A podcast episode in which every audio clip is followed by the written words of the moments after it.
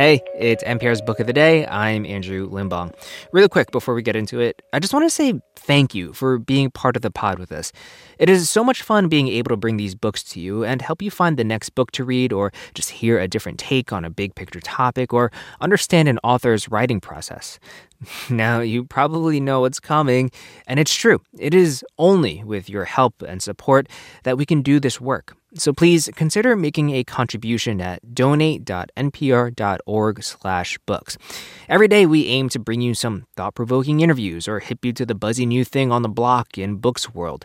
These books not only help keep you informed about all the things going on in the world around you, but they also offer a very welcome respite when the world around us gets to be a little too much.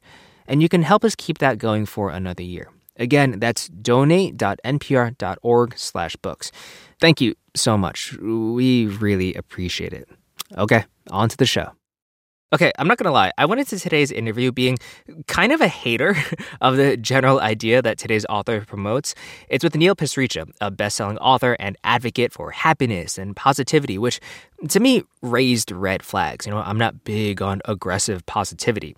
But in this interview with Here and Now's Jane Clayson, he kind of got me on his side a bit.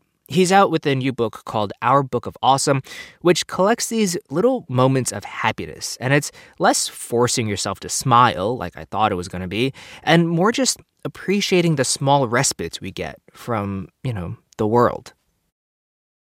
We don't have to tell you that the news can get you down these days. Maybe you need a little lift in your life, or maybe you need a little awesome. Neil Pasricha has devoted much of his life to defining and sharing small joys.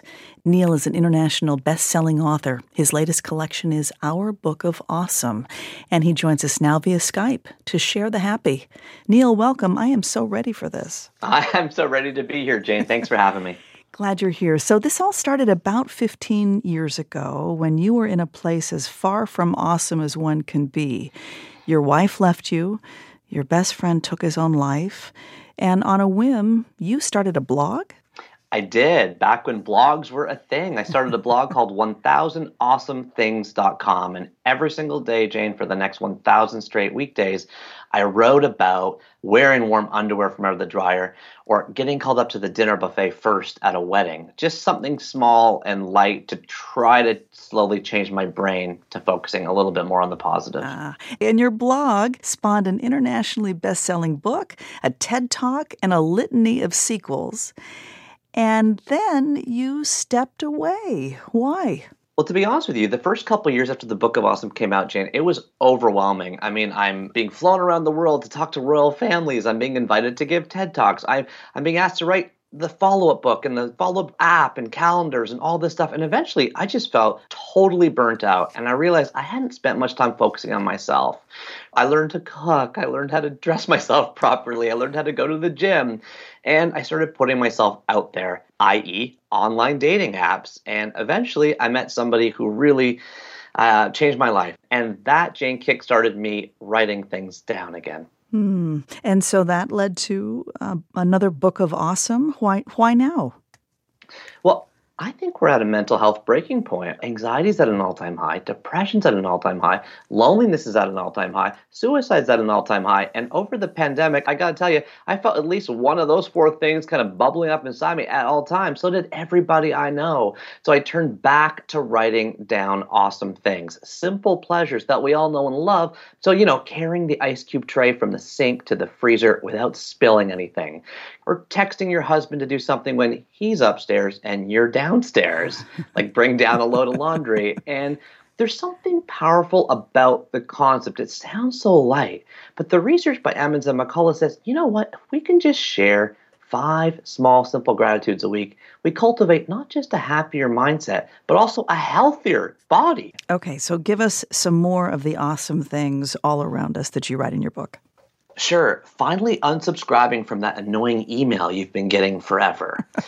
when your kids don't hear you opening a bag of potato chips. when the hand sanitizer at the front of the grocery store isn't the extra slippery kind that never dries. Ah, amen to that one. Yep. And how about this one? Sending a private message in the Zoom chat and seeing your coworker look down and silently smirk. That was our producer Emiko and my favorite. Uh, a couple of others we liked. When you finally get rid of that thing that's been rolling around the trunk of your car forever. yes. Feels like an accomplishment, doesn't it? I know, and for some reason, if you're like me, you know, you go weeks without without removing it, even though you can hear that pair of skates rolling around forever. Yes, yes. Actually, making the right amount of spaghetti. Can I say? Many times a week. Many times a week. and then from page 107, finding a lid that fits that stupid Tupperware container on the first try. Absolutely. We go through life, Jane, thinking that these big moments are what's going to define our lives the wide eyes and graduation stages, the father daughter dances at weddings, the healthy baby screeching in delivery rooms. But it turns out that these little moments of awe, of appreciation, actually fill up far vaster times of our lives. And if we can just pay attention to them, talk about them, laugh about them for a few minutes, like we're doing right now, it cultivates a positive mindset that we know from research makes us more productive, more creative, better husbands, better sons, better daughters. And so, you know, for the community and the world right now that just feels so overwhelmed, like me, our Book of Awesome is meant to be a little pill that helps us kind of enter into a better place. Ah. Do you still have days in the midst of recognizing all these simple pleasures when you don't see them even now?